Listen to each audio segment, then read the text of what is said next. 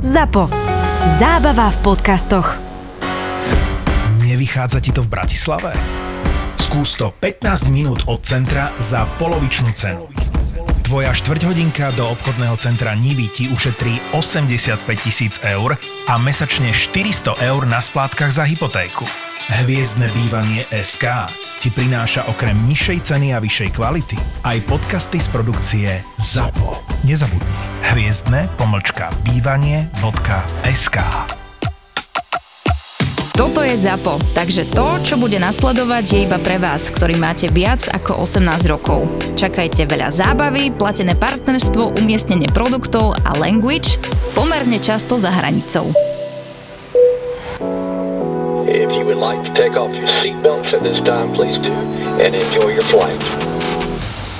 v rámci fajčenia dlhého letu po niektorí nevedeli vydržať, tak išli do záchodu, ale mm, s tým ako crew sa pravidelne prechádza, tak to zacítiš. To ako nefajčiar to určite zacíti, čiže toto som tiež párkrát sme tam A riešili. to sme že... tu hovorili, že ako Áno. ja to vydržím tých 10 hodín na tom lete, akože mm-hmm. niekedy tuhý fajčer to má fakt ťažké, ale dá sa to vydržať a nech si ľudia uvedomia, že tam keď spôsobíš nejaký požiar na palube, dve tak, to minúty. je, presne tak, to je turbo prúser a neviem, že či to za to stojí.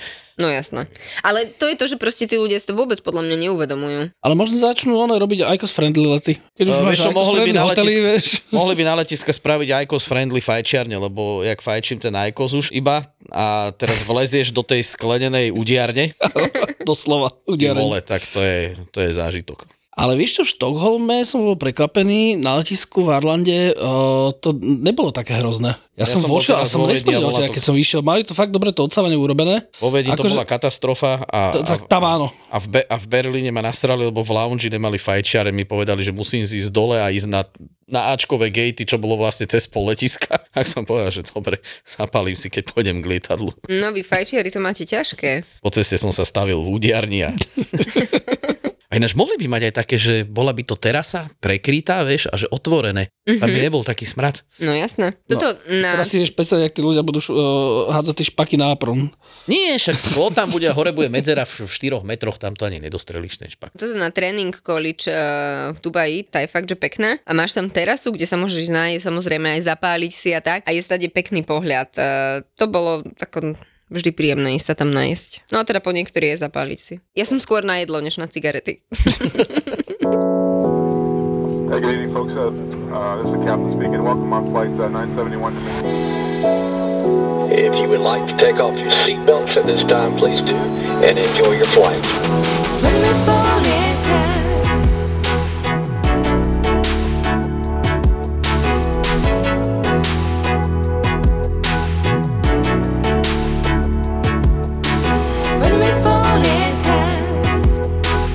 Nedokázali sme nahrať, lebo nás nejak dve tretiny prikvačila choroba, tak e, teraz sme tu, musíme niečo vydať. Ináč medzi tým sme, e, sa nám podarilo dosiahnuť 1 milión vypočutí, ďakujeme, že? Tak, ďakujeme krásne. A e, ešte, za čo nás cepujú, mi tak napadlo, že povieme to ľuďom, že kurni, keď už nás počúvate, tak to dopočúvajte do konca. Hej, lebo že vypočutia sú fajn, ale dopočúvanosť, tak nevypínať v polke, alebo povedzte, že kedy vypínate, nám napíšte. A neviem, no tak, ale už dlho som to mal v hlave, že to treba povedať, že tre, treba nás dopočúvať proste, povinne. Tí, čo už si to pustia, vieš, ak šach, že už chytíš figurku, musíš s ňou hrať, pustíš podcast, musíš ho dopočúvať. Áno, vrátane reklamy na konci. Celé. Všetko. Celé. Dobre, tak uh, som povedal, že dneska si spravíme takú internú rundu. Ľudia už, uh, čo nás počúvajú, tak vedia, že uh, nastalo ta, nastala taká výmena stráži, že Maťko sa tu ešte občas objaví ako host, ale je zanepráznený. Namiesto neho k nám pribudla Lucia do týmu, tak teraz ťa oficiálne to u nás vítam a predstavujem všetkým ľuďom, ale už ťa počuli u nás. Ďakujem pekne, áno, áno, bola som tu už v niekoľkých podcastoch, samozrejme ako host. Teraz už nebudeš ako host, Budem ako člen týmu, presne ale tak. prinesieš nových hostí. Už sme sa bavili, takže... Áno, nejaké nápady sú, už len to zrealizovať. Filipe, Čo tam máš dneska? Čo tam mám dneska trošku, one, pogrilujeme Luciu a povyvracame nejaké týmy. Mám tu, ako normálne to priznám, môžeme spraviť takú malú reklamu. E, Mám tu zvýraznené veci z takej knižky, ktorá sa volá, že Denník letušky. Písala to letuška zo spoločnosti, kde si ty Lucia lietala. A my sa budeme baviť e, o tom, čo sme sa dohodli a ja popri tom tu mám pozvýrazňované nejaké veci a ľuďom aj knižku môžeme odporučiť. E, Je dobrá, zábavná, aj poučná a občas ti dám niečo z tej knižky a, a zareaguješ. Jasné, poďme na to. Poďme rovno k tomuto, toto sa, toto sa mi páči, že letušky robia pra, túto prácu, aby si našli pilota a neskôr sa za neho vydali. Začneme rovno takto z ostra. No tak áno, hovorí sa to, že letuškou sa baba chce stať len preto, aby teda mala pilota a proste keďže pilot dobre zarába, bola dobre situovaná, ešte k tomu aj v dobrej destinácii, žila napríklad teda v Dubaji, takže áno, toto sa hovorí. Ale ja teda môžem z mojich skúseností povedať, že iba jedna moja kamarátka je vydatá za pilota a ani to tam nebolo také akože na dennom poriadku, že by človek videl na palube, že uh, letuška tvorí dvojicu a letí dokonca ten istý let s nejakým tým partnerom, s uh, pilotom, teda z kokpitu. Takže mm, za mňa to je naozaj, že mýtus. Samozrejme, môže sa to stať, že na tej palube sa dvaja stretnú a proste takto klikne, že budú spolu uh, žiť, ideálne teda do smrti. A, ale uh, nebolo to. nebolo to- Spoločnej či jedného z nich? tak to závisí, no. Potom také, vieš, také tie prespávačky e, na tých turnoveroch. Na tých lejovroch to už je iné, ale tiež um, zostávalo to za tými zatvorenými dverami. O niekom sme v niektorých momentoch tušili, že asi áno, alebo že ten uh, pilot uh, hľadá niečo. Či to našiel na tom lete, už neviem povedať, ale tiež po, podľa mňa to nebolo také, také okaté, že by sa takéto niečo dialo. Mne sa to stalo za celý čas, čo teda bolo 5 rokov, uh, jedenkrát, že som uh, bola párkrát vonku s pilotom, s jedným a tým istým, hej, a to som teda urobila fakt, že kvantum letov. No, a ja zase môžem povedať, že z môjho okolia, čo mám kamarátov pilotov, tak e, traja z nich majú za partnerky letušky. No vidíš. To sú tie výnimky potvrdzujúce pravidlo. áno, áno, hej, jasné. Dobre, e, čiže mýtus? Za mňa mýtus. Za teba mýtus. Mhm. A hľadajú piloti letušky? To je otázka To na neviem. niekoho iného, že? Áno, to, to povedzte vy, čo vaši kamaráti. To sme sa mali šeba opýtať. To sa ich minule. opýtame, keď, keď prídu. Dobre, počujem, mám tu hneď z knižky takú jednu zaujímavú vec. Tuto pani autorka písala knižku v podstate, keď absolvovala ten výcvik základný, tak mali ramadán. Mhm. A je tu taká... Nechcem, čo... Počkaj. Medzi jednotlivými lekciami mávame krátke pauzy. To sa vždycky ideme nájsť na záchod. Je ramadán a moslimovia držia pôst. A pretože nemáme dovoleno jesť v triede pred ostatnými, chodíme s obedom sa skryť na záchod. Jesť v dobe ramadánu na verejnosti sa totiž považuje za veľmi neúctivé. Áno, áno, je to tak. E, Počas Ramadánu to naozaj bol problém a akýkoľvek um, ten ročný tréning, ako po roku ideš na preskúšanie, keď bol počas Ramadánu, tak to bol problém. Jedávalo sa za plachtou, e, všetko bolo až po západe slnka, život začínal po západe slnka. Takže áno, bol to, bol to problém pre nás, ktorí sme boli zvyknutí normálne fungovať a bol Ramadán, tak bolo to náročné. Si neviem predstaviť ísť s jedlom na vecko. No a napríklad aj na palube tam eh, v tých momentoch eh, sa to riešilo podľa toho, ako zapadá slnko, tak časti eh, pasažierov si naservírovali jedlo a časti až potom, keď to slnko zapadlo. To znamená, že si non-stop robil na tom lete. Čiže reálne to, že si sadneš, to bolo nemysliteľné. Ale však niekde na svete slnko už zapadlo, vieš, to... Áno, ale išlo sa presne podľa toho západu, kde sme sa nachádzali. Filip sa smeje, ale ja to používam teraz podľa toho, čo mi povedal kamarát, lebo cez leto nejak ráno sme sa zobudili a bolo za 10-10 a hovorím, že mám chuť si dať pivo, ale že kto pije pred desiatou je alkoholik. Ten kamoš mi hovorí, že... Kdo, keď piješ rum pred desiatou, nie si alkoholik, si pirát. E, No ja poznám, že kto pije celkovo pred desiatou je alkoholik, bolo za 10-10, hovorí, že tak počkam a on tak na mňa pozera, že čo chceš, že však niekde na svete už bolo 10 hodín, kľudne si ho otvor to pivo. Jasné, podľa mňa to vždy závisí na tom, v akej časovej zóne funguješ a môžeme sa tváriť, že sme, ja neviem, v Austrálii.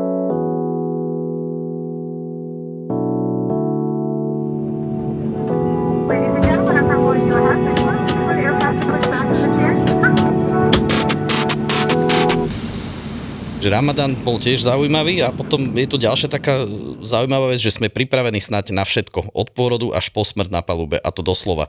Od nosnej odsávačky pre novorodencov až po vák na mŕtvoli. Áno, to sedí. Tam bolo všetko. Máte vák na mŕtvoli na palube? Áno. Počkaj, teraz som zneistila. My tam, mm, áno, bol tam vak na mŕtvoli, ale nebolo možné ho zavrieť úplne, pretože my sme neboli tí, ktorí vedia skonštatovať smrť, čiže nebolo možné ho zazipsovať. Tak, čiže vak na mŕtvoli tam bol, ale uh, nemohli sme ho úplne zazipsovať.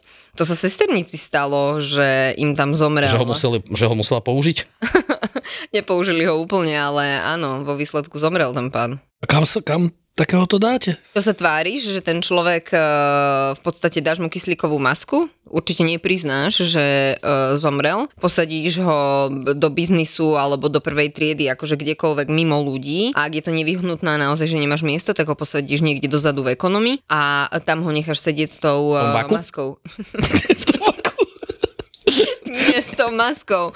A presúvaš ho po lietadle na tom vozíku wheelchair, čo tam bolo, tam boli také špeciálne úzke, mm, aby sa to vošlo do tej uličky. To ste mali v lietadle ten vozík celý, Áno. celý čas? Áno, áno, ty, e, to tam bolo v pri predných dverách, pretože keď si mal um, pasažiera, ktorý bol na vozíčku, tak po dvere ho doviezli na jeho vozíku a od dverí do kabíny na miesto išiel na vozíku, ktorý bol uh, na palube, taký úzky, taký špeciálny. Je mi jasné, že prispôsobený, len aj teraz, jak som išiel z toho Berlína, tak som videl v podstate, mal, mali sme človeka, ktorého do, doviezli na vozíku a v podstate my nevidíme, jak ho usádzajú, e, napriek tomu, že teraz som mal ten priority boarding, ale on ide ako úplne prvý. Áno, budete prvý alebo posledný, áno. Tak, a čiže on, on už sedel a tým pádom som nevidel ten vozík v tom lietadle. Je mi jasné, že ho mm-hmm. museli presadiť, lebo sa to nezmestí do tej uličky. Áno. Ale mi ešte napadlo pri týchto ľuďoch, že keď je evakuácia, že čo sa udeje, aký je postup, keď tam máš v podstate vozíčkára, lebo keď musíš evakuovať, tak on ťažko bude tam cez tie sedadlá sa nejakým spôsobom... Áno, berieš ho ako posledného. Berieš ho ako Mhm, posledného? mhm, mhm.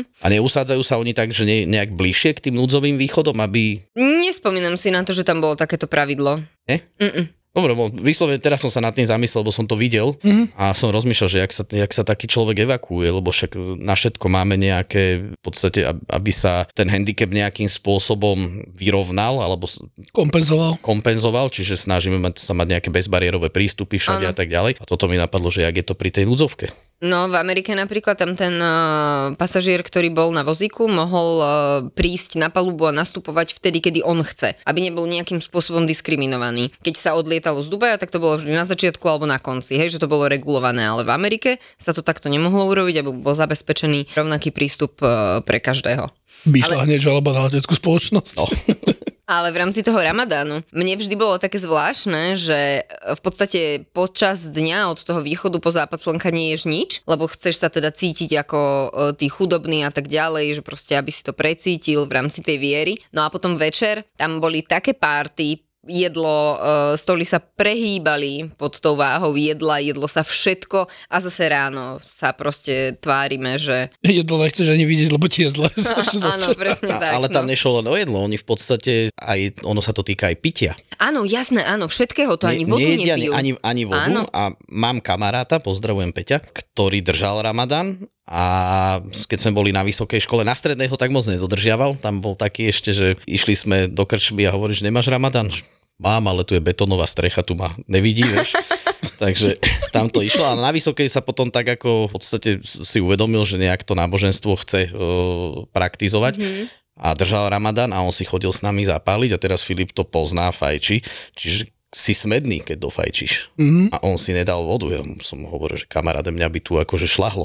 Odpadneš. No, To sme my mali na palube e, v rámci kolegov, taký akože úzus, že keď niekto, keď je Ramadán a máme kolegov Arabov, tak v rámci toho rešpektu nebudeme pred nimi jesť, hej, nebudeme pred nimi piť. sme Budeme pri tom záchode zase, čiže ísť sa zavrieť na záchod a tam sa nájsť. Našťastie toto nebolo potrebné, lebo aj oni si to otočili na seba, že v podstate asi by nechceli chodiť jesť na záchod, tým pádom povedali kľudne, akože jedzte, vôbec sa tým nestresujte, mne, a mne to nevadí, hej. Čiže my sme tam jedávali úplne normálne a keď oni teda nechceli sa na to pozerať, tak odišli sa poprechádzať do kabíny alebo proste niečo robiť inám, tak aby nás nevideli. Zobrali šichtu, šichtu v kabíne radšej. Áno, hej. áno, áno. Ale tam sme my aj ich ako monitorovali, lebo si zober, že celý deň proste nepiješ a to, že nie ješ OK, ale to, že nepiješ a nie si hydratovaný, tak to je fakt, že problém. A keď boli lety, kedy sa napríklad odlietalo z Dubaja a ideš do Ameriky, tak ten deň je extrémne dlhý. Keď ideš do Austrálie, tak v podstate to bolo za pár hodín, hej.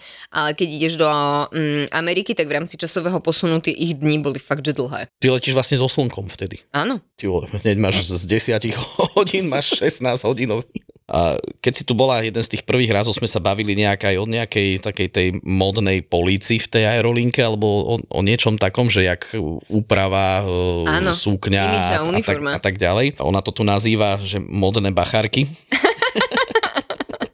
tu to píše doslova, že modné bachárky nás naženú do miestnosti so zrkadlami, krémami a všelijakými kozmetickými pomôckami. Vysvetľujú, že čo je na čo, akurát, e, že málom vybuchla smiechom, keď to začali vysvetľovať aj chalanom, ktorí tam boli ako stevardi, že aj im dávali geliky na nechty a neviem čo. Áno, áno, tam akože tá imidž a uniforma a, bola pre každého, ale pre tie ženy bola trošku prispôsobená ako pre tých mužov. Pre mňa bolo zaražajúce, že v podstate keď máš kostým a máš e, peknú uniformu, tak chceš, aby tá žena, tá letuška v nej vyzerala pekne. Ale tam v niektorých momentoch sa to podľa mňa uberalo úplne zlým smerom, pretože dokázali ti dať sukňu alebo vestu alebo sako aj dvakrát väčšie, pretože nechceli, aby tá žena letuška pôsobila vyzývavo a mala to obtiahnuté. A v Ja, že jak prípade- na vojne, vieš, že si nafasoval hocičo, že vymeň si, keď sa ti nelúbi s niekým. Ale tak to môžeš byť rada, že ste nechodili v tých o, odpadkových vreciach.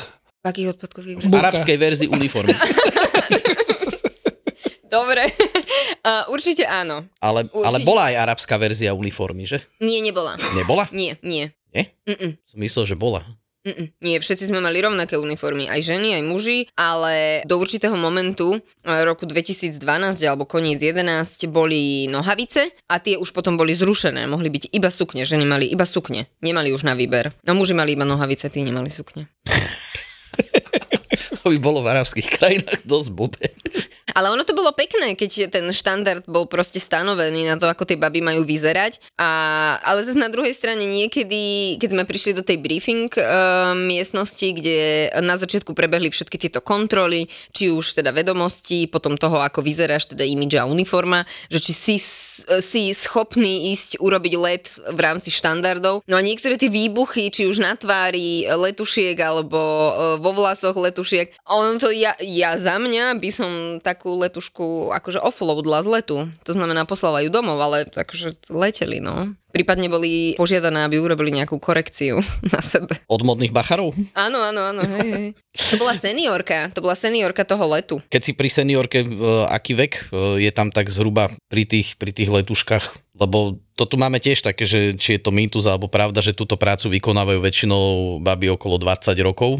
Na začiatku áno, ja keď som tam prišla, tak som mala uh, 24 a uh, určite áno, ten začiatok je medzi 20 a 25 rokov, ale postupne, keď tam tie baby sú, tak oni napredujú, hej, posúvajú sa uh, kariérne a oni tým pádom aj starnú a oni si založia rodinu, uh, fungujú s deťmi v rámci tohto životného štýlu a tak ďalej. Čiže toto považujem za mýtus, lebo na začiatku áno, skončí baba strednú školu alebo vysokú školu, čiže povedzme nejakých 18 alebo 24 a odchádza a začína s tým. Čiže áno, ten personál v tej ekonomii je mladý, ale následne podľa mňa sa to, mm, akože tie, tie ženy letušky tam normálne starnú a zakladajú si rodiny a fungujú. Čiže pre mňa bolo prekvapivé, že mamičky mali dve deti, doma e, mali opatrovateľku, muža mali pilota, čiže zladiť dva rostre plus e, všetky tie povinnosti, ktoré sú doma, tak akože klobúk dole predtým. Pre mňa to bolo také, že... No vidíš, a teraz si to povedala.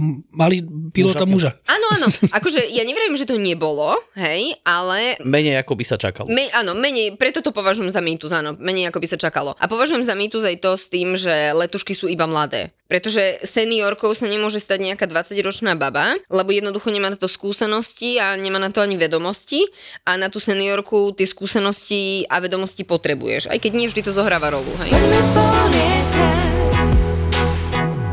Ja som teraz letel s Austrianom a bola tam taká dosť zmiešaná posádka. Bola, bola tam fakt mladá baba, bola tam fakt, ja nechcem teraz povedať, že stará baba, lebo... bola Vieš čo, Austrian je známy tým, že má, on nemá problém, že 60 Nie, a uh, podobne. bola tam, To je bola ako tam, United v Amerike. bola tam, starši, bola tam staršia dáma, tá staršia dáma bola ale veľmi milá, tá mladá tam taká behala, taká poker face, vieš, mm-hmm. a, a nič. A boli tam tiež e, dvaja muži, stevardi, a tiež jeden bol relatívne mladý, tak do 30 a druhý bol tiež okolo možno, že 50 alebo tak. Mm-hmm. Čiže veľmi zaujímavé zloženie posádky to bolo také, že aj mladí, aj, aj starší, služobne starší a ešte aj podľa pohlavy to mali presne tak, že pol na pol, že Aj ženy mladšia, aj, aj staršia, aj muži mladší a starší. Hm. Viem, že na každom lete musel byť minimálne jeden alebo dvaja stevardi v rámci celej posádky. A bolo to nejako percentuálne odstupňované s tým, že čím väčšia bola posádka, tak tým väčšie percento mužov tam muselo byť. A veľakrát sa stalo, že som letela a bol tam iba jeden chalan, hej. A potom boli aj posádky, kedy, boli, e, kedy to bolo vyvážené. Ale hovorím, tá ekonomii a biznis sa hýbe medzi 20-30 rokov a tí seniori povedzme 28 a viac. Len tu je ten aspekt e, geografický, že ten Dubaj má naozaj veľmi dobrú pozíciu podľa mňa a mm, je tam e, veľa personálu z Indie a proste týchto azijských krajín. Tým pádom oni keď túto pozíciu dostanú, tak sa jej nikdy nevzdajú. Pretože oni keby sa vrátili naspäť domov, záručne nezarobia toľko. A bola tam jedna purserka, to znamená na tej najvyššej pozícii v e, kabíne a ona mala neviem, či 57 rokov Jozefína z Indie, ale to keď, ja som s ňou letela raz či dvakrát, ale to bola žena s takým driveom a takým humorom, s, za ňou si proste s hocičím prišiel, ona bola za každú srandu na tej palube a čo by človek očakával, že už bude unavená tým, ako dlho to robí a proste bude iba prežívať, nie. Ona si brutálne užívala ten let, ale ja som s ňou robila iba otočky, čiže neviem, aká bola na lejovri, či išla akože s posádkou napríklad na večeru, ale viem, že ona bola uh, takáto. Ži, žila tou prácou v podstate. Áno, žila tou prácou. Niekto to má ako poslanie. A ja si myslím, že celkovo je to také poslanie, že to je taký životný štýl. Ale niekto to má len etapu vo svojom živote, vieš, že chce pocestovať, zarobiť peniaze, spoznať nejaké krajiny a tak ďalej, niečo zaujímavé, tak mm-hmm. ide a potom Pilota. si určito, pilota, potom si v určitom okamihu povie, že stačilo hej, a idem sa začleniť do nejakého iného života Áno. a, ale je tam tá skúsenosť a niekto to má naozaj ako poslanie, že, že vyslovene chce ísť tú prácu od začiatku robiť, túži po nej a baví ho to a bude to robiť, teda baví ho to. Všetkých nás svoja práca nejakým spôsobom baví, ale všetci na svoju prácu občas nadávame, lebo proste neexistuje práca, kde nebudeš e, nadávať, kde budeš non-stop každý deň e, celú šichtu spokojný. No jasné, lebo tak akože zváž, zvážiš si tie plusy, minusy a keď ti plusy prevyšujú, tak samozrejme, že, že to zostáva. Ale ja som tiež veľmi dlho túžila robiť letušku a v podstate som si išla za tým, ale na druhej strane pre mňa to bol životný štýl, bolo to také poslanie, určite spojené s tým, že mm, vidieť ten svet a všetko to, e, to bez pochyby, ale vedela som, že to bude mať v určitom momente koniec, že to nie je celoživotná kariéra, že v podstate, ako budem sa chcieť vrátiť a žiť taký ten teraz v úvodzovkách pre poslucháčov normálny život, áno. Nie, že by ten bol nenormálny, ale bol značne iný. Tak ľudia si veľakrát nevedia predstaviť, že v čom ten život nie je normálny a on nie je úplne normálny, hej, lebo máš narostrované Áno, nie, nie. e, veci a to sme sa tu už bavili o tom, že tie časové posuny a tak ďalej, keď, keď sú tie dlhé linky a proste ak ti to rozhádže biorytmus, aj v tejto knižke sa spomína, že žalúdočné problémy s tým súvisiace, lebo nepravidelné strávovanie, lebo proste stále sa ti posúva ten čas, keď máš tie long hauly, tie dlhé lety. O tomto by som aj ja vedela rozprávať. a to sú také tie odvrátené veci a preto hovoríme teraz, že normálny život, kde proste ráno staneš a pôjdeš na 8 alebo na 9 do práce alebo robíš z domu asi sám sebe pán, ale budeš raňajkovať o 8 alebo 8.30 a, a vieš, že večerať budeš o 7 a, a večer si môžeš pustiť nejaký Netflix alebo čokoľvek a, a nie, že budeš mať e, dvakrát za týždeň alebo raz za týždeň 8 hodinový časový posun. Určite áno a ja som uh, v podstate ku koncu bola celkom taká senzitívna na tie uh, aj časové posuny, to ako som proste lietala, ja to nazývam, že lietať ako handra, pretože v jeden v pondelok letím cez deň, v útorok spím a chystám sa na nočák, ktorý bude o 22. Prídem v stredu ráno, som rozbitá, idem spať, uh, možno ak mám nejakú energiu, idem do fitka, čiže v stredu uh, som doma, vo štvrtok idem na nejaký pobedný let, pristanem uh, okolo polnoci, v uh, piatok uh, som doma, dávam sa dokopy, v sobotu mám voľno a v nedelu odlietam napríklad do Ameriky, hej? Čiže mali sa tak, že jeden deň robíš, jeden deň voľno? Nie, nie, to som len tak akože teraz vymyslela, že pokiaľ bol ten uh, mesiac, uh, alebo teda ten týždeň zlý, tak si dokázal mať tri otočky, potom deň voľno a uh, ísť do Ameriky, hej? A tie tri otočky, keď jedna je v noci, jedna je podvečer, jedna je normálne počas dňa, tak ono ťa to strašne rozbije, lebo je to fakt, že únavné. Áno. A ten vzlet a prílet urobiť to dvakrát a naozaj, že každý deň, Uh, takže je to náročné. A aj sa hovorí, alebo teda je taký mýtus, ktorý, mm, kde si myslia ľudia, že letuška pracuje 1-2 dní z týždňa a ostatná akože je na pláži alebo e, teda doma a nič nerobí a peniažky prídu na účet, ale to vôbec tak nie je. Tam je potrebné si to naozaj odmakať, pretože má človek základnú mzdu a potom má mzdu za odlietané hodiny. A odlietanými hodinami to je moment, kedy sa lietadlo pohne a moment, kedy sú čokson. Špalky. Uh, no, Áno, No, no, máš e- v podstate block time, hej, kedy, kedy lietadlo vytlačia zo stojanky a kedy pristane naspäť na Presne stojanke. tak, presne tak. A vôbec tam nikto nerieši to, že ty sa potrebuješ dopraviť na letisko, že si ideš do briefingu, že tam musíš byť dve hodiny vopred, že pasažieri prichádzajú na tú palubu, vítaš ich tam s úsmevom a tak ďalej. To znamená, ja za duty, ktorá bola od 8 rána, pretože vtedy som sa prihlásila do práce, akože sajnovala do práce. Pípla si sa? A, pípla, áno.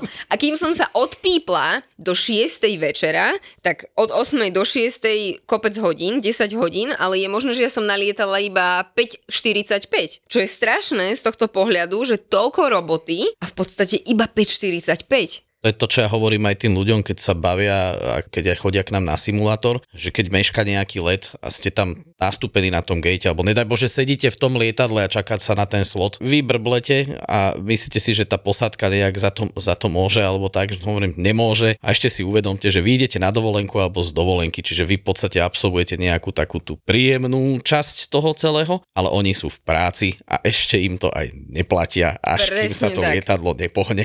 Áno, čiže za mňa je to mýtus. Letušky určite nepracujú 1-2 dní v týždni a zvyšok majú voľno. Sedíš na budžete a je ti... Ako ti vlastne je? Veľa roboty asi, možno na tom ešte stále makáš, možno už máš schválený budget na 2024. Bez ohľadu na to, ak k tomu máš vo firme čo povedať, tak len malý reminder. Dobrá natívna reklama v dobrom podcaste od dobrého podcastera nemusí byť vôbec zlá. Prekvap kolegov, naplánuj kampane do podcastov a my sme pripravení. Zapoje ready. Zapoje ready. Takže bukuj, rezervuj záver tohto roka alebo ten budúci na obchod zavináč zábava v podcastoch SK. Prečo? Prečo? Lebo dobre urobená natívna reklama je najviac. A v tom sme fakt dobrí. If you would like to take off your seatbelts at this time, please do, and enjoy your flight. A ešte k tomu výcviku, vy ste tam mali aj nejakú takú, akože, o, nechcem povedať, že sebaobranu, ale nejaké zvládanie agresívnych pasažierov, lebo tu zase na- narážam na to, čo je tu v tej knižke napísané. Áno, mali sme že to. vo dvojiciach nacvičujeme, ako dostať na zem pasažiera, keď stojí v úzkej uličke, Áno. dozadu prekopnúť koleno, šlapnúť na ňo. Fyzické násilie môžeme použiť len v prípade, že pasažier ohrozuje bezpečnosť ostatných alebo seba. Na hlučných a otravných ožralov máme iné nefyzické techniky. Áno, áno. A toto ja som a, lietala prvého pol roka a hneď som mala dve zatýkania na palube a myslím, že som to aj v niektorej časti už hovorila. Jedno bolo na Singapúre, Dubaj Singapur a jedno bolo Singapur, e, myslím, že to bolo do Austrálie niekam, asi Melbourne. Áno. A tam len ono je to super mať túto teóriu, je to fajn absolvovať to, ale ja si dovolím povedať, ja vždy na to myslím, lebo však bo, um, bola som to nadrilovaná, stále sme to opakovali, čiže človek si to pamätá. To je tak ako aj e, tie zdravotné, bezpečnostné a tak ďalej, čiže aj túto sebaobranu. Ale ja si neviem predstaviť, že teraz by ma prepadol e, niekto mm, v tme na ulici a ja toto dokážem toto mi pomôže na to, aby som sa ochránila. Alebo ja idem spacifikovať niekoho na ulici, proste každého muža, podľa mňa, žena nedokáže takto spacifikovať. To by musela mať veľké šťastie, aby trafila práve ten bod a všetko pôjde úplne ideálne. Ale v teórii je to krásne, skúšali sme si to tam na kolegoch, bolo to fajn, uh, snažili sme Čo, sa... kopačku do rozkroku? Prosím? Kopačku do rozkroku? Práve, že vôbec nie. Toto, toto nás vôbec neučili. Tam išlo o to, Ale že... to by si mala použiť na ulici, vieš, to možno najrychlejšie. No áno, áno, to... V lietadle v tej uličke to moc nejde. Tam ne, nevieš sa tak dobre rozbehnúť. Vieš. Ani trafiť. Ale v zadnej kuchyni tam boli úchytky e, na jednej strane, na druhej strane, ako sa vchádzalo do tej kuchyne. A tam si to viem predstaviť, že chytíš sa jednej, druhej, zdvihneš sa kopačku a do hrude, hej. áno, hej, hej, hej, že vo vzduchu. A vy ste tam pri tých tréningoch mali aj nejaké uh, pomocky, lebo pri tom výcviku vlastne, pri tom tréningu uh, sa simulovali pasažieri tým, že ste sa rozdelili vy asi na nejaké Áno, skupinky. áno, áno, A áno. teraz deti a tak ďalej, lebo toto, to som vám hovoril už dole, čo sa mi strašne, strašne páčilo, že z svojho ťažkého tácu musím rozdať pasažierom menu, občas s nimi nezáväzne pokonverzovať a u toho sa musím celú dobu usmievať. Ešte doniesť hračku gumovému dieťaťu, ktoré vypadá ako z vymietača diabla.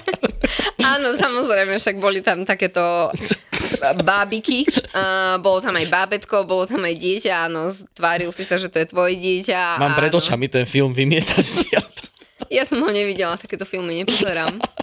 Rozmýšľam, že jak vyzeralo to decko. Na briefingoch pred letom sa, ste sa dozvedeli rôzne, rôzne veci o tom, že odkiaľ kam, teda odkiaľ kam letíš, to si vedela už predtým, ale dozvedeli ste sa niečo o tom asi, že aké vás očakáva počasie, či bude Áno. turbulentný, nebude turbulentný let. A zároveň boli zdelené aj nejaké ďalšie informácie, to sa napríklad píše, že na sedadle 44 kg bude sedieť pán XY, ktorý sa rád napije a potom následne býva hrubý a odporný, čiže niekto, kto pravidelne lieta, už majú túto skúsenosť. Áno. A ona tu píše, že hneď som si zapamätala a zapísala do notesku, že hovado na 44 kg pozor. Áno, áno, je to tak. A potom ty, keď um, tí pasažieri prichádzajú a presne máš zo pár takýchto uh, sedadiel, tak už presne vieš, aha, to tento, hm, nevyzerá tak, že by toto práve robil, ale OK, tak odpozorujeme a tak ďalej. A toto je v rámci tej srandy, ale toto slúžilo aj na dobrú vec, alebo teda zásadnú vec, čo sa týka bezpečnosti, keď ti povedali, že budeš mať napríklad chorého pacienta.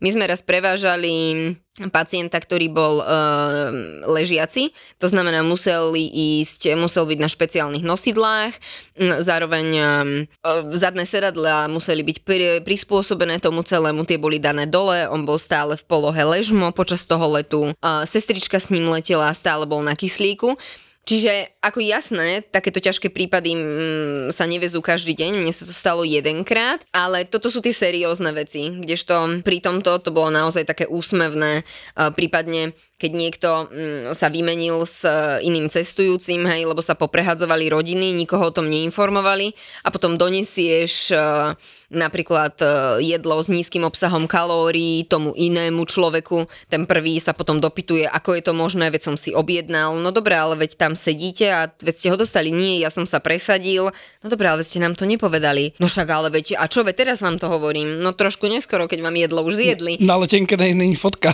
Presne tak, takže, takže uh, to sú také tie momenty. Ale toto bolo výborné, keď uh, si mal connecting flight, že vlastne priletel z Londýna do Dubaja a pokračoval do Austrálie a už na londýnskom sektore uh, po niektorí veľa vypili, vyvádzali a podobne, no tak už samozrejme ideš na to pripravený, už uh, inak k tomu pristupuješ. Dajú vám vedieť s tou predchádzajúcou letou? Áno, áno, áno, áno, to sa hneď posielali reporty a pokiaľ fungoval systém, že nebol žiadny problém so sdielaním dát a tak ďalej, tak áno, tie informácie boli. A v určitých momentoch boli fakt, že veľmi cenné. A potom boli taktiež momenty, že ten pasažier bol už tak unavený, tak eh, povzbudený alkoholom, že už iba prišiel, a spál a ani sme o ňom nevedeli. Bo to je lepší prípad. Samozrejme, jasné. Ale nejaké extrémy ja nemôžem povedať, že by boli. Keď aj pili, tak sme uh, použili tú techniku, že najskôr sa tvári, že si nepočul tú požiadavku, že to sa volalo 4D, ale teraz nepamätám za čo všetko to každé D bolo, ale najskôr um, nedonesieš mu hneď ten alkohol, keď ho chce, potom mu ho zriedíš, potom mu povieš, že už nemáš ten alkohol. Pančovaný alkohol.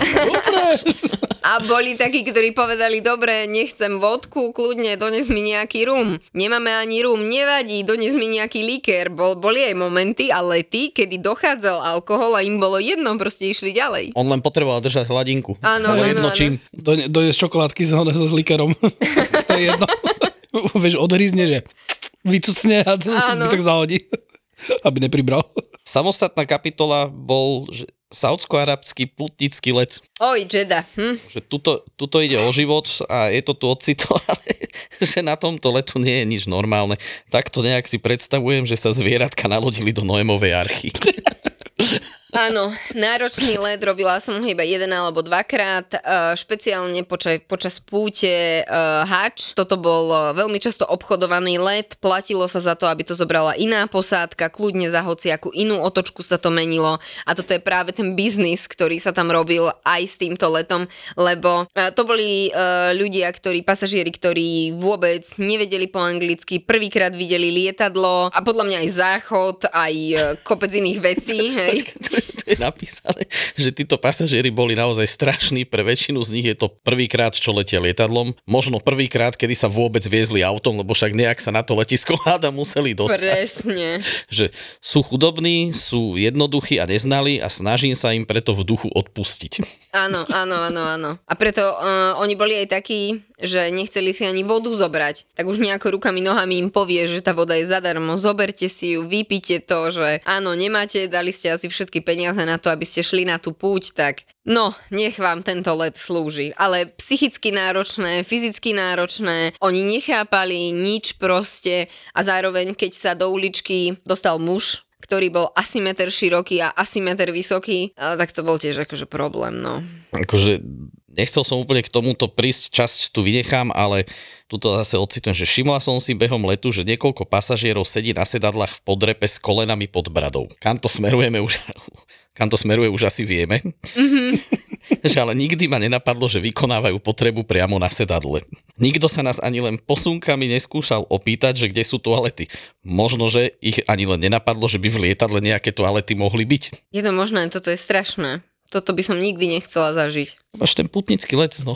No, tak zo vším všudy. A k tým toaletám je tu ešte taká, taká dobrá vec, to sa ti asi nestalo, lebo toto mi skoro, skoro oči vyliezli z jamok, že to ale ešte nie je nič proti chlapíkovi, ktorý sa ma opýtal, že kde sú toalety pre držiteľov amerického pasu.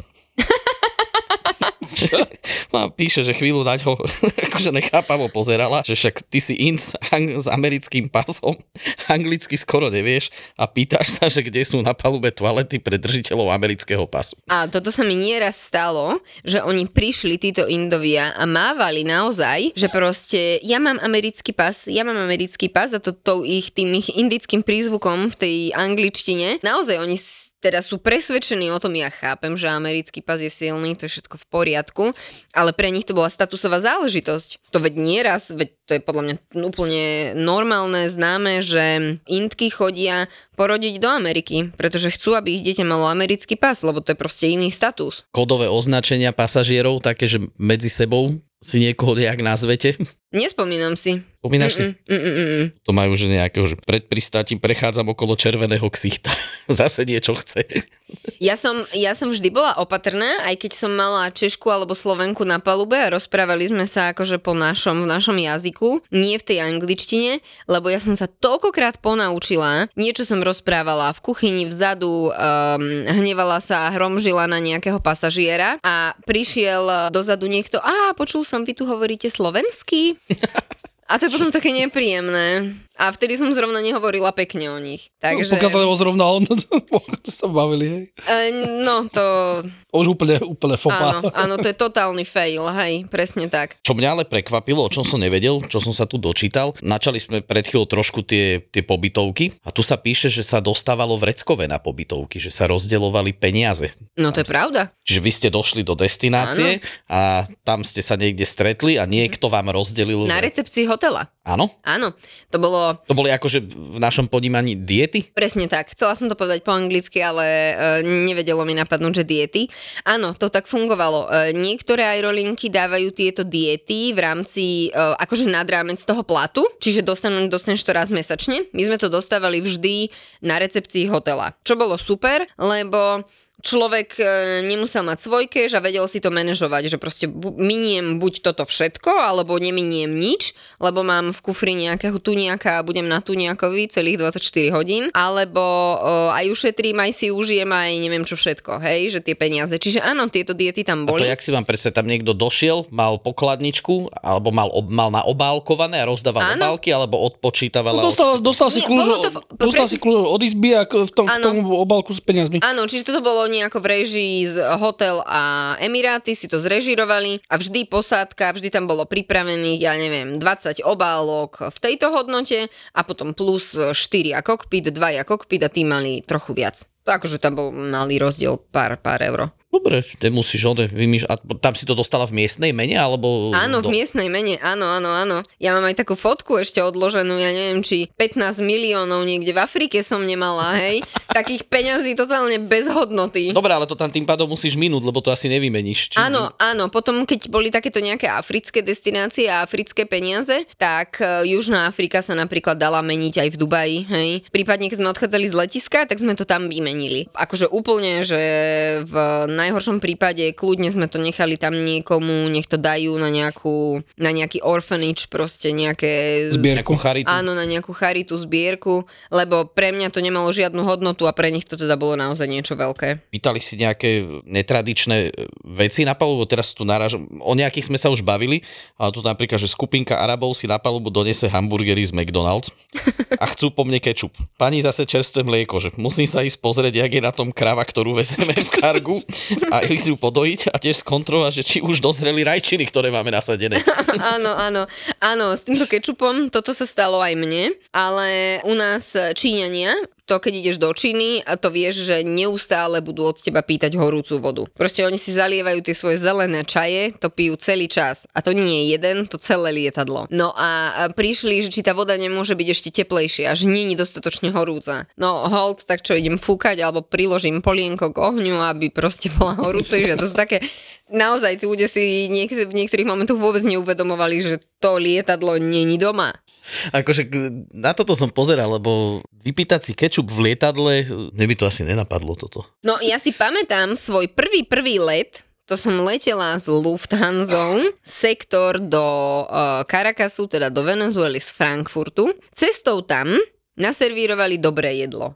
Ale ja som, ja, ten sektor, nepamätám, či som bola na záchode, ale na druhú e, naspäť, keď som šla Caracas Frankfurt, bolo odporné jedlo, čiže ja ten neviem, 11-hodinový let e, som umierala na hlad. Zároveň som mala miesto pri okne. Ja som sa neodvážila postaviť a vyrušovať tých dvoch vedľa mňa, že proste ja sa chcem prechádzať alebo niečo. Takže, ale to je zase podľa mňa aj tou nejakou kultúrnou náturou, aká je, že mňa to nenapadlo, No a tí ľudia, ja neviem, tak asi v Indii vedia, že choďte Emirátmi, veľa tam dávajú, pýtajte si všetko, čo sa dá a oni vám to niekde akože vyčarujú, no. Tu sa píše, že indické deti pijú kávu. No, indické deti, to sú... Že si normálne vypýtali a že pozerala na rodičov. Kolu? Čo, že dajte im kávu normálne. Indické deti pijú kávu. Kola bez problémov. Kola bez problémov, Mhm. káva taký.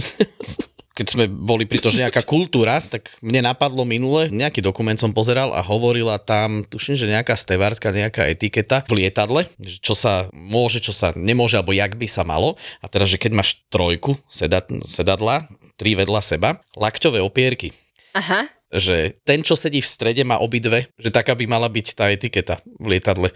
Lebo Mhm. on je chudák v strede. Ten, čo sedí naľavo pri okne, ten má tú svoju pri okne, ten, čo sedí do uličky, má svoju uličke a tie dve v strede patria tomu, čo je v strede.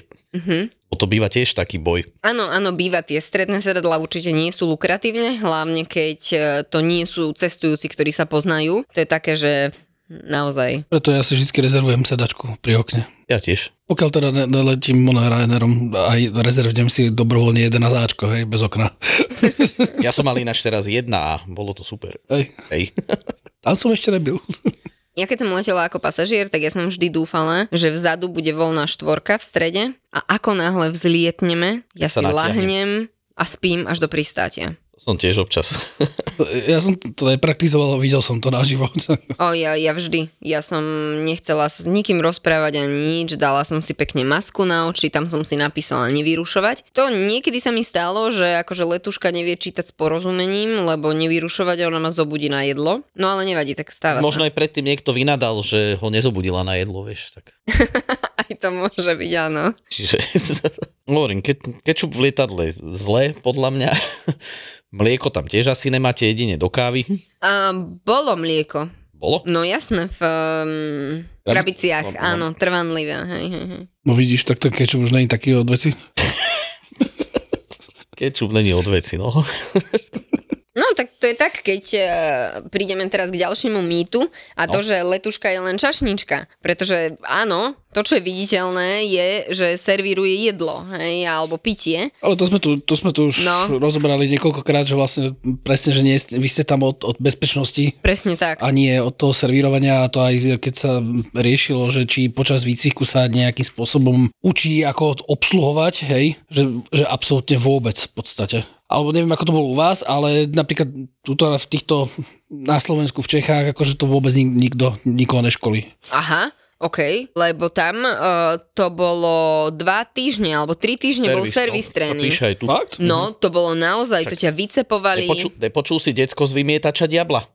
Musela obsluhovať. Nie, tam e, to bol ako vysoký štandard. Viem, že bezpečnosť bola dva týždne, zdravotné bol týždeň, imidž a uniforma bol jeden alebo dva dní, sebaobrana bol jeden deň a servis neviem, či nebol dva a pol týždňa. To bolo dlhšie ako tá bezpečnosť. Tam normálne krok po kroku prísť do kabíny, usmiať sa, ako vítať pasažierov, ako gestikulovať rukami, ako mm, slušne odmietnúť, ako ak mu nerozumieš, chceš, aby to zopakoval, ako mu to pekne naznačiť, aby si ho neurazil a tak ďalej. Čiže naozaj tam sa na servise bazírovalo. Aj pre, presne, ako vojsť e, do kabíny, servis je skončený, ako ísť do kabíny, ako zobrať podnos. V kabíne sa nechodí bez podnosu, vždy musíš mať nejaký podnos. Keď nemáš náladu, že už si dojedol, daj to sem.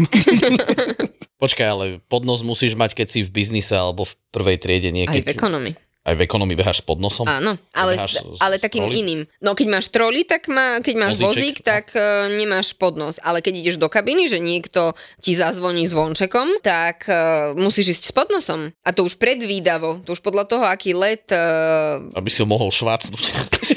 Myslela som na to, len som to nepovedala, že áno, nemáš dobrý deň, tak tu tebe švacnem, tebe švacnem, ako všetci spia. Ale tam potom prezieravo ideš do tej uh, kabíny už uh, s vodou, nejakým džúsom, pozeráš, aké číslo ťa zavolalo, dobre, tam okolo takí chalani, povedzme, že pili vodku s džúsom, no tak si to už pripraví, že aby si nemusel chodiť uh, 5 krát hore-dole, lebo to potom zase jeden vidí a chcú aj štyria na okolo, Hej. takže to... Dávová psychoza. hej. Áno, áno, A presne čo tak. najlepšie, keď si to rozmyslia, vieš, že zapípa, ty si v zadnej geli a z polky lietadla si ťa niekto zavolá, povie, že chce čaj, ty dojdeš dozadu, dojdeš s čajom a on si to, kým dojdeš rozmyslí, povie, že chce kávu. Áno, áno, toto sa stalo nieraz, to proste... Kávu nemáme, podávame čaj. Je čierny. Počujete, viete o tom, že v, v Berlíne v Nemecku do lounge nemá, nemáš prístup, keď letíš, letel som s Austrianom, biznis, a chcel som ísť do lounge, ako bol som nakoniec v lounge, ale e, zoskenoval mi letenku, že, mm, že by ste Lufthansa Star Alliance, že sa nedá. V Berlíne do lounge Lufthansa nie, že No, ešte nemáme prepojené systémy, takže nie. Hovorím, dobre, koľko to stojí? Nejakých 48 eur chceli, mal som 5 hodín, som totiž to kvasil na letisku, uh-huh. tak som im tam buchol tých 48 eur a krásne som si tam lahol na gaučík, vyťahol som si tablet, pustil som si tam oni. Uh, No jasné, však to je čo pohoda. som si tam dal? Dva pol chlapa som pozeral asi uh-huh. celú jednu sériu a, bol som, a chodil som si len brať jedlo a pitie. Asi trikrát som jedol všetko, čo tam mali. Myslím, že dole by som min- minul viacej na termináli, ak tých 48 eur a určite by mi nebolo tak pohodlne. Veď toto, že ten pomer cena výkon, jasné, že sa to oplatí No, ale potom. bol som šokovaný, že v Nemecku, v Berlíne, Lufthansa Group nie do lounge s letenkou. No, Nemáš nárok. Tak možno jedného dňa to prepoja. Je tu už zostal len ten tlustý prdelatý chlapík, čo im chodil na prdeť do kuchynky. Ako hovorím, knižka je fakt dobrá, môžem odporučiť, nech si ľudia pre, prečítajú. Sú tam aj vtipné veci, aj vážne veci. Možno v rámci toho, že teda dobre v destinácii, keď uh, si, tak na tom hoteli uh, dostaneš uh, tie peniaze.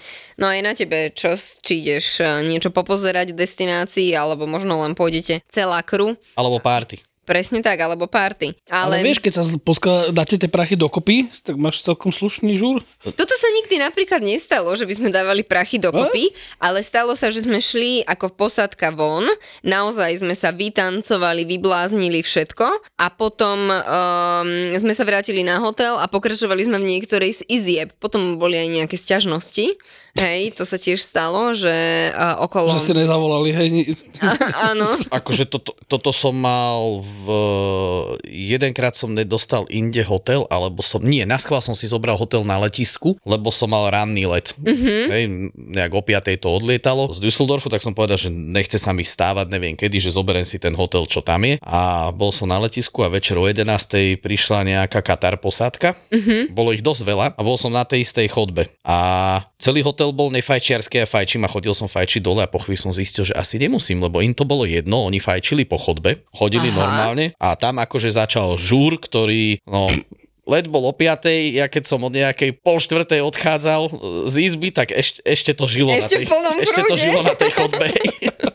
Ja som mala zo pár eh, naozaj eh, tých layoverov, prestojov takých, že mm, skvelá posádka, čiže fantastický žúr, ale určite to nie je pravidlo, pretože človek, mm, keď sa chce dať dokopy, vyspať, eh, niečo vidieť a tak, tak je to únavné. Ty to akože... asi mali často, tak vyzeralo a fakt som bol prekvapený, že podľa mňa to boli takmer všetci, alebo 80% mm-hmm. tej posádky, akože bolo to veľa ľudí. My sme takto v Durbane v Južnej Afrike mali takýto žúr, že naozaj sme boli všetci s kokpitom a potom, keď sme leteli uh, multisektorový let, to znamená Dubaj, uh, Bangkok, Sydney, naspäť do Bangkoku a potom uh, do Dubaja, čiže to bol 7-dňový výlet, nazvime to, uh, tak tam sme takto žúrovali a tiež všetci. A to potom aj ten, tá práca v tej kabíne, tie ostatné sektory po tej prvej párty bola m, taká, že od ruky, lebo tá posadka bola zohratá, naozaj sme boli na tej jednej vlnovej dĺžke a bolo ja, že ste boli všetci rozbití, ale že čo otravuješ? Áno, aj také momenty boli. Určite, že také momenty boli. A v rámci kolegiality sa potom prestriedaš, možno aj na tom záchode, ale nie na to, aby si sa najedol, ale trošku si oddychol. Scho- no, ale tuto ja už som potom nechodil si zapáliť dole pred hotel, lebo tam mm-hmm. bolo, že pod pokutou, oni to mali všade aj vypísané, že fajčenie na izbe a na chodbách a tak ďalej a bolo tam, že neviem koľko. A keď som hento videl, tak hovorím, že tú pokutu evidentne zaplatí niekto iný.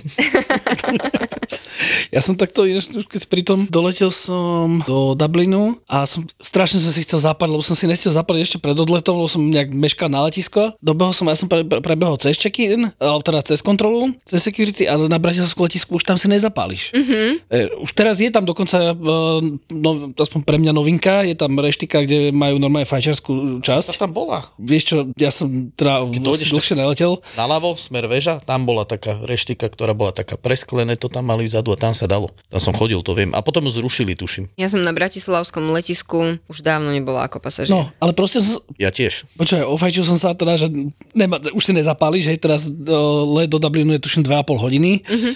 A takže to má 4,5 hodiny, vieš, a teraz som vyšiel von, ja už som sa začal rozbalovať krabičku cigaret a pozerám, že a už som vychádzal pomaly z terminálu a tam bol, že zákaz fajčiť, že pokuta 5 eur.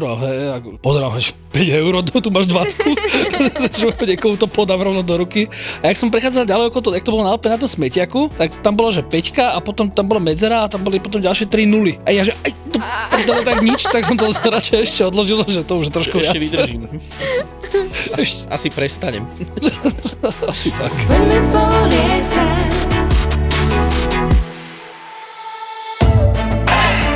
Boom, najhoršie recenzie, vieš čo to malo? Nie je tu výťah. Ja aj tie 200 roky do New Yorku z Viedne, to bola normálna vec. Áno, áno. Znížia teplotu na príjemných 16-17 stupňov na palube uh-huh. a potom začnú predávať deky. Tam bude síce ešte stále teplo, už to nebude ako by tá top sezóna letné prázdniny, ale... To je stále dobré. To je ideálne, no, jasné. Ťa tam nevypraží aspoň. A hlavne tam nebude toľko ľudí ako v top sezóne. Absolútna pravda. Človek vie kúpiť tú letenku, teraz som to pozeral, bolo nejakých 150 eur.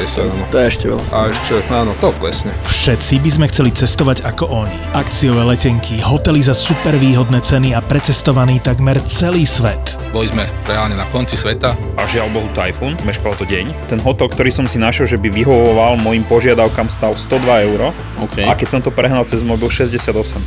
Majú tisíce followerov na sociálnych sieťach a teraz ich môžeš počúvať konečne aj v spoločnom podcaste kamošová izba, tam nebolo ešte ani zrkadlo, umývadlo mu ešte chýbalo. A farba na stene. A farba ešte schla, jasné. Tie stierky, čo robili a podobne povedali, že ráno už to bude OK, že mu to tam dohodia. Daj si podcast Tour de Svet, kde ti chalani poradia, ako cestovať za menej. Výrazne menej. Ale Tour de Svet nie je len podcast o tom, ako ušetriť na letenkách a ubytovaní. Ja som tam išiel hlavne kvôli korytnačkám v Akumale. Skúste si typnúť, či som ich videl. Ale padali akože z neba, nie? nie, ani, jasné, ani jedna, nula. ZAPO ti na leto prináša ďalší originál. Podcast Tour de Svet. Tour de Svet.